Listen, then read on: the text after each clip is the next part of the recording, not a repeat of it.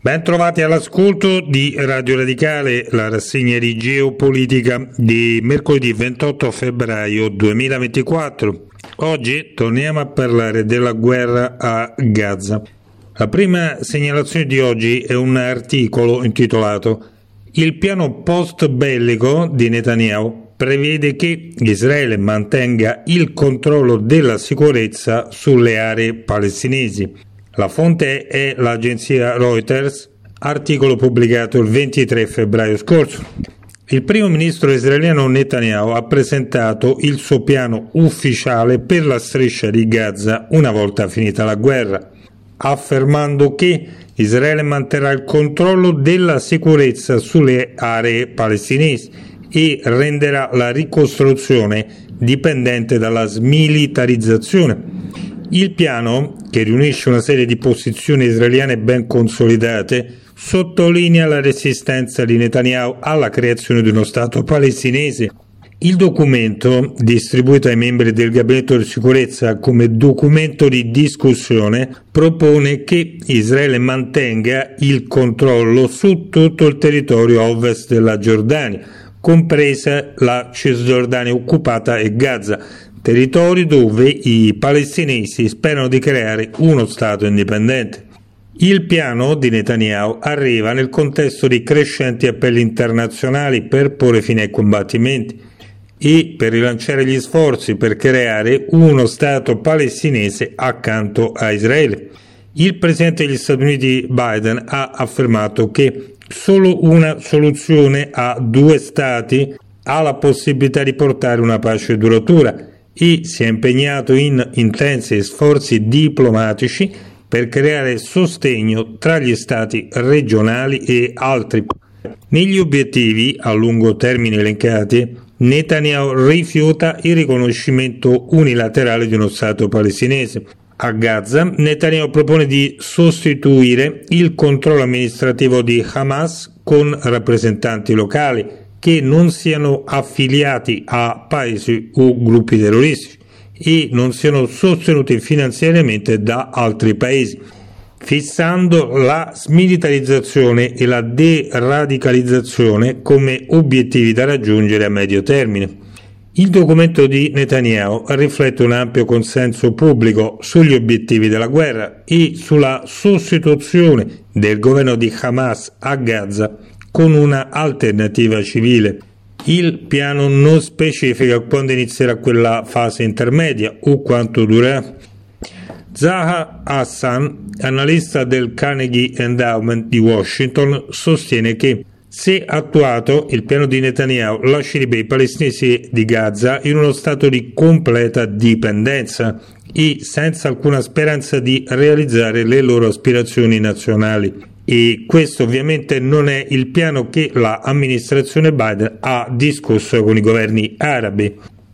Per garantire il controllo di Gaza, Netanyahu propone che Israele abbia una presenza sul confine Gaza-Egitto nel sud dell'enclave e cooperi con Egitto e Stati Uniti in quell'area sono stati fatti pochi progressi verso il raggiungimento dello Stato palestinese dalla firma degli accordi di Oslo nei primi anni 90.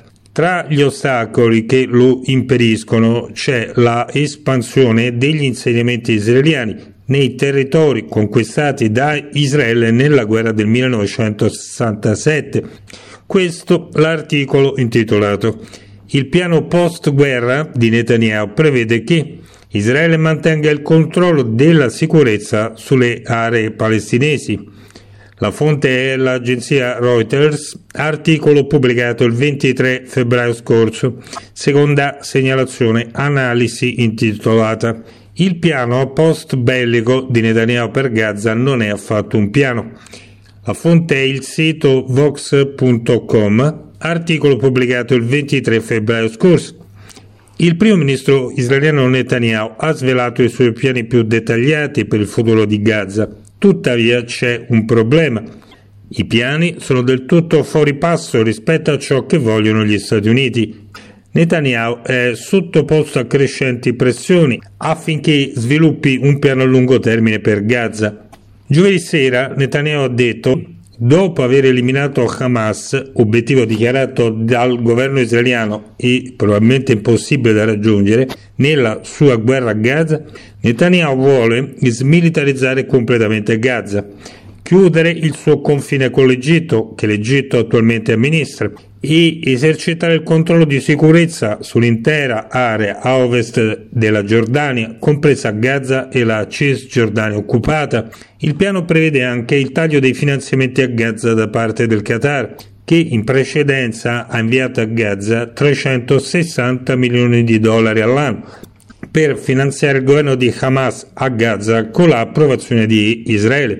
E Netanyahu ha affermato che Israele dovrebbe respingere le richieste internazionali riguardanti una soluzione permanente con i palestinesi, a dispetto delle richieste del presidente americano Biden per una soluzione a due stati.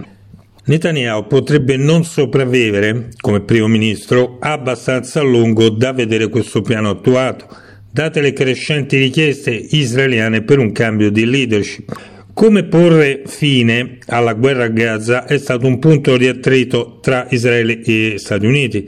Già a dicembre l'amministrazione Biden aveva detto agli israeliani di concludere la guerra nel giro di settimane, non di mesi, e aveva spinto per la creazione di uno Stato palestinese governato dalla ANP, l'Autorità Nazionale Palestinese, che attualmente controlla la Cisgiordania.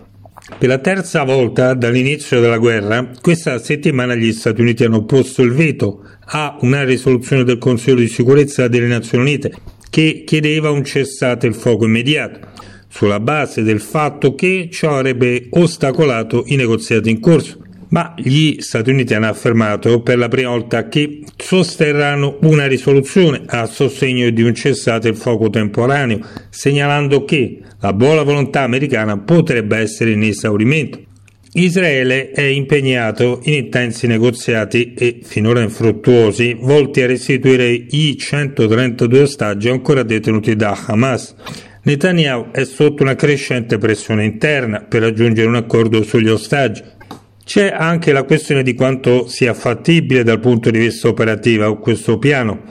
Richiederebbe il consenso dell'Egitto, cosa non scontata, soprattutto date le recenti minacce dei funzionari egiziani di ritirarsi dallo storico trattato di pace con Israele, gli accordi di Camp David. Se il piano verrà attuato, Gaza verrebbe divisa in zone di occupazione isolate, controllate dall'esercito israeliano e gestite non da leader palestinesi con legittimità locale, ma da amministratori selezionati da Israele. Questa l'analisi intitolata Il piano post bellico di Netanyahu per Gaza non è affatto un piano. La fonte è il sito vox.com, articolo pubblicato il 23 febbraio scorso. Terza e ultima segnalazione di oggi, articolo intitolato Il primo ministro palestinese Shtaye si dimette aprendo la strada al governo tecnocratico. La fonte è il sito almonitor.com, articolo pubblicato il 26 febbraio scorso. Secondo quanto riportato dai media arabi, Mohamed Mustafa sarà nominato da Abu Mazen come nuovo primo ministro. Il primo ministro palestinese Mohammed Shtaye ha presentato lunedì le sue dimissioni al presidente Abu Mazen in modo da poter formare un nuovo governo per supervisionare la striscia di Gaza dopo la fine della guerra israeliana.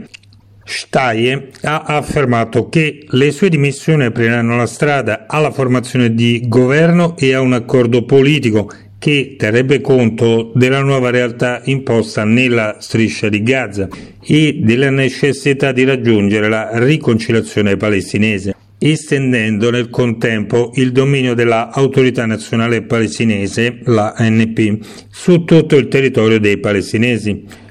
Questa mossa arriva mentre il presidente della ANP Abu Mazen sta riflettendo sulla formazione di un governo apartitico composto da figure indipendenti e non affiliate ad alcuna fazione palestinese, al fine di supervisionare Gaza nel dopoguerra e la sua ricostruzione, nonché di riformare le istituzioni della ANP. Abu Mazen dovrebbe nominare Muhammad Mustafa presidente del Consiglio di amministrazione del Fondo per gli investimenti palestinesi, come nuovo primo ministro, e entro la fine della settimana potrebbe essere formato un governo tecnocratico che sarà composto da funzionari ed esperti indipendenti per guidare il prossimo periodo di transizione.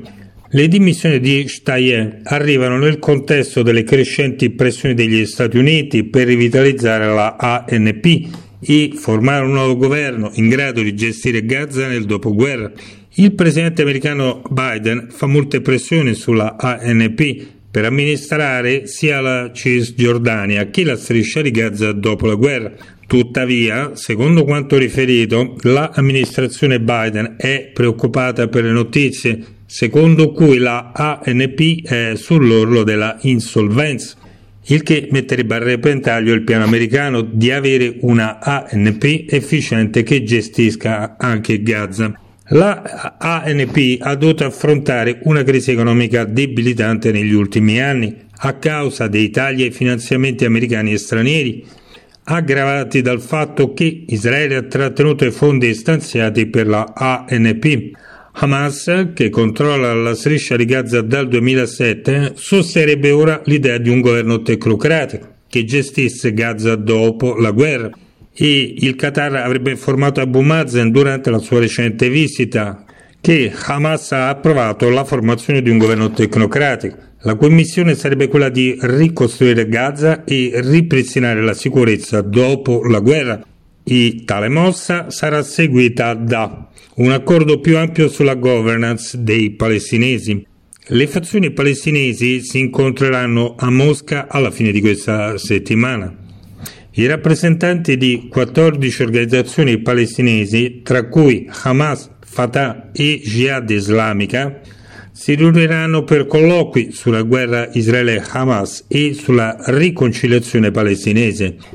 Questo l'articolo intitolato Il primo ministro palestinese Shtaye si dimette aprendo la strada al governo tecnocratico. La fonte è il sito almonitor.com, articolo pubblicato il 26 febbraio scorso. Termina qui la rassegna di geopolitica di mercoledì 28 febbraio 2024. Abbiamo parlato degli sviluppi della guerra a Gaza. Un saluto da Lorenzo Rendi.